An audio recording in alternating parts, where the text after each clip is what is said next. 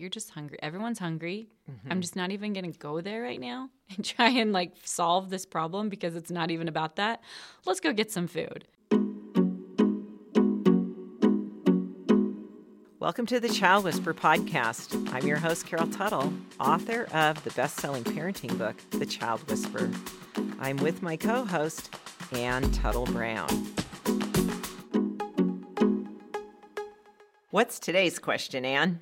Today's question comes from a type 3 mom. She has three year old twins, type 3 and type 2.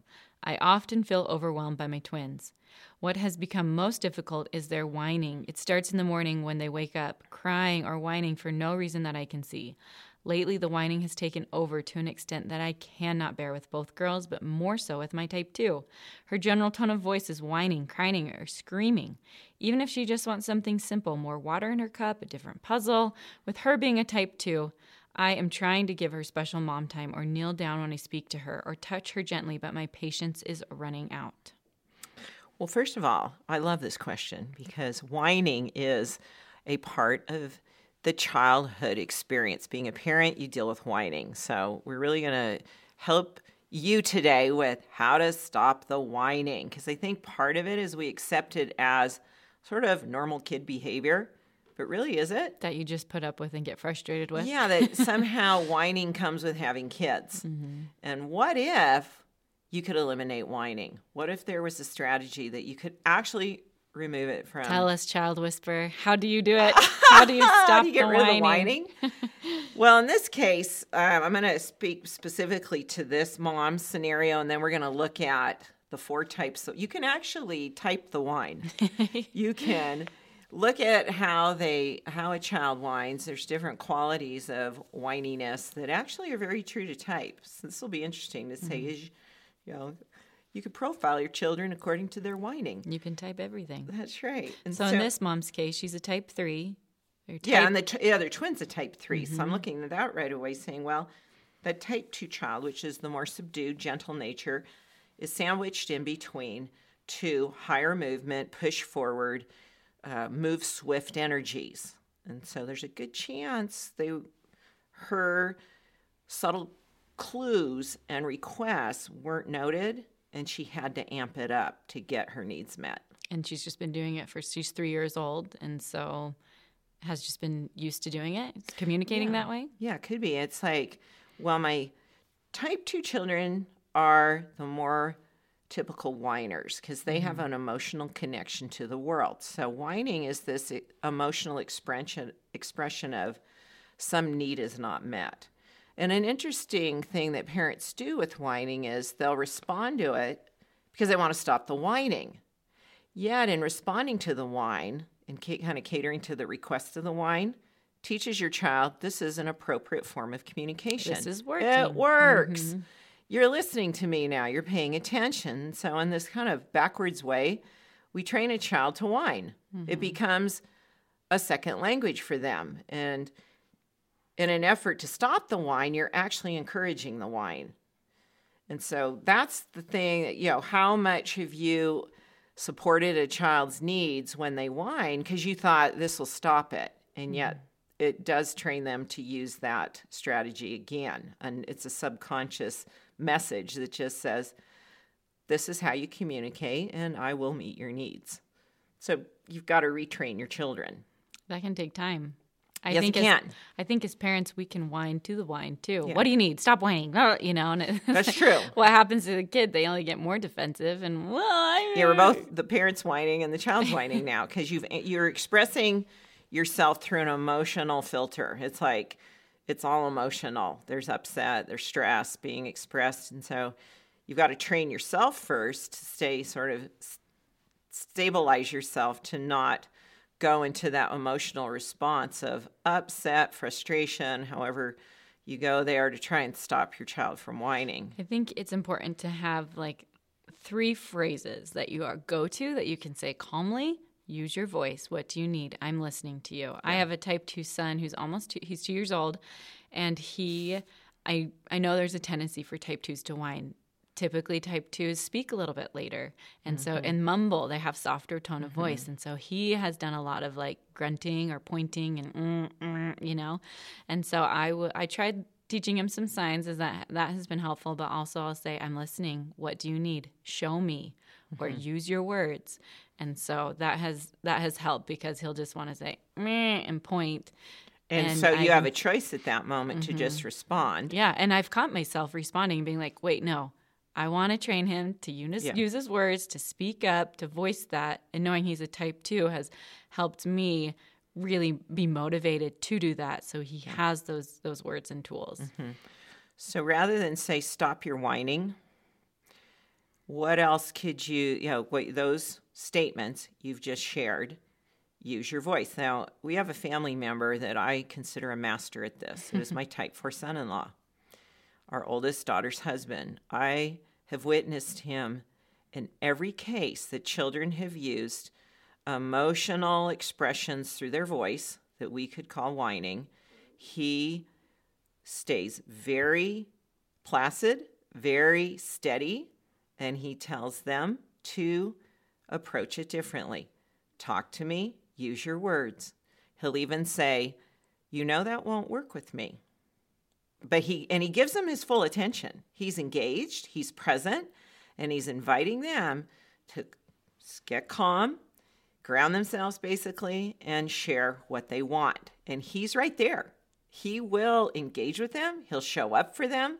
He's not uh, he's not distracted doing something else, saying stop whining or Tell me what you want while you're doing something. Yeah. yeah, no, he's fully present. I've been I've told him. I've said, "You are so steady with this." He's trained his children that in order to be heard, they need to use a different approach. I think that's so respectful of the children. In a way, he's saying, "I know that you can speak, you can say what you want, And I will hear you. Yeah, and to be able to say like uh, there, I expect more of you, and I know that you can do it. Like I think that's really empowering to a kid to be able to say, mm-hmm. "My dad's looking at me.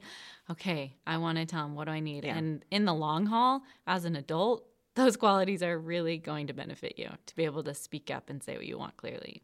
And they have four boys, one of each type, and they actually shift pretty quick to communicate Well, in they a know more calm what way. dad expects from them. What about type one mom? She's not as consistent. exactly. she knows That's it. why I think you need those like three go-to phrases where you just like I reach. Okay, okay, repeat those again. What is it? Well, what I've used is I hear you. Use your voice. What do you need? I'm here for you. Like just and just those. It doesn't have to be long and short. And then you say, no, use your words. Use your words. What do you, you Mm-hmm. know? And you can. I will even say, say, mom, I'd like some water, please. Right. Rather than just pointing, you know. And that's not whining necessarily, but it could if I wasn't listening. Mm-hmm. Could and over time he would know. All I have to do is just mm, get mom's attention Right. through some sort of noise. Mm-hmm. And so, just even at that young age, saying, What do you need? What do you need? And give them the words to use back to you. a setting I see this happening, and let's say you're shopping at the grocery store. Your child's a little tired. You may have been running a bunch of errands and you run into a friend. And now your child's tired and kind of like wanting to be complete with this experience. And you start chatting with your friend. And now they want your attention.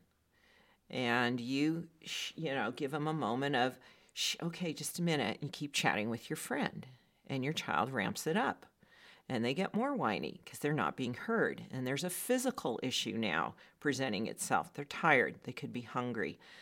It, they've they've reached their point of yeah. They've "I been can't sitting do in the car or anymore." the cart. and moms then tend to give the priority to the friend oh, I've been there. and for sure. overlook the child and then think my child is just interrupting me it's kind of a nuisance it's like well not really considering the scenario and the bigger picture of that child yeah it may be in the best interest to say hey it's fun to see you i'll give you a call you know send me a text you know you you set up an opportunity to connect at another time and recognize i can't put my child's met their limit Or what I've I've been in that scenario and I'm just like quiet, quiet, quiet, you know, just like pushing him to the side. Yes. If I were to say, excuse me to my friend, give my child that attention and say, Mom's talking to her friend right now. It'll just be a couple more minutes. Can I you know, like give them that one on one attention and know that like uh, because I've been like, oh, I'm talking, like I don't want to you know it's embarrassing or whatever to like deal with the situation like just talk to your kid communicate and say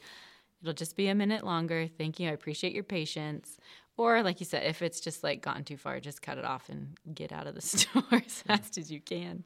There's really two things to consider is is the whine being driven by a physical need?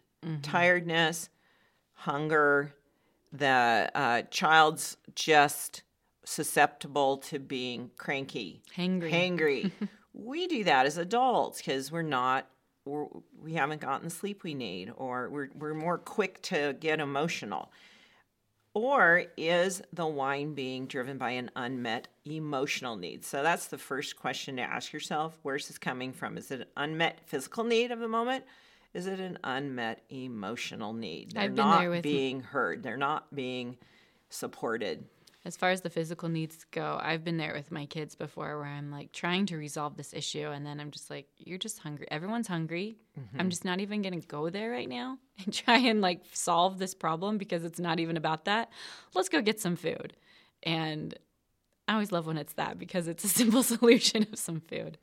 All right, let's talk about the different types of whine. Type 1. Our type 1 child is what we call in the child whisperer the fun loving child. They have an upward, bright, animated nature. They have an up and out movement. They have more bounce to their step. They have that rise and fall quality to their movement. And so their whine's going to sound very pitchy, kind of sque- squeaky, mm. screaming. My type one nephew. I was on my phone on the phone with my sister. It was a squeal. He was a high pitch scream. So yeah, very pitchy, high, and it, I think it could probably last long, last shorter too. Kind of connect disconnect quality. The type two whine is going to be more the standard whine, long and drawn out, and it will be harder to distract them. And with getting some them tears, possibly Yeah. crying. Mm-hmm. Mom, like they- they'll say, where the mm. type one would be like, Mom. the type two would be, Mom, kind of that falling down, Yeah, I mean, falling of the pitch. pretty amazing. It's that wave, that S curve, that movement. a little bit of a martyr energy coming mm-hmm. along with it, like the poor me and the sad. Whereas a type Yes. three, it will be mad is the feeling that will come kind of with putting your whine. foot down, and demanding. demanding. and it will be very like extreme. My daughter will do that where I'm like, all of a sudden now like today was the worst day ever, and it's like whoa, like she goes big with her with her whining, and not it's Great not passion with Yes. the whine. Type four, a judgment or a critique. It often sounds like, I hate you. I don't want to live anymore. There's this extreme expression of uh, judgment. Probably some stupid. Things are so bad. This is so stupid. You're not listening to me.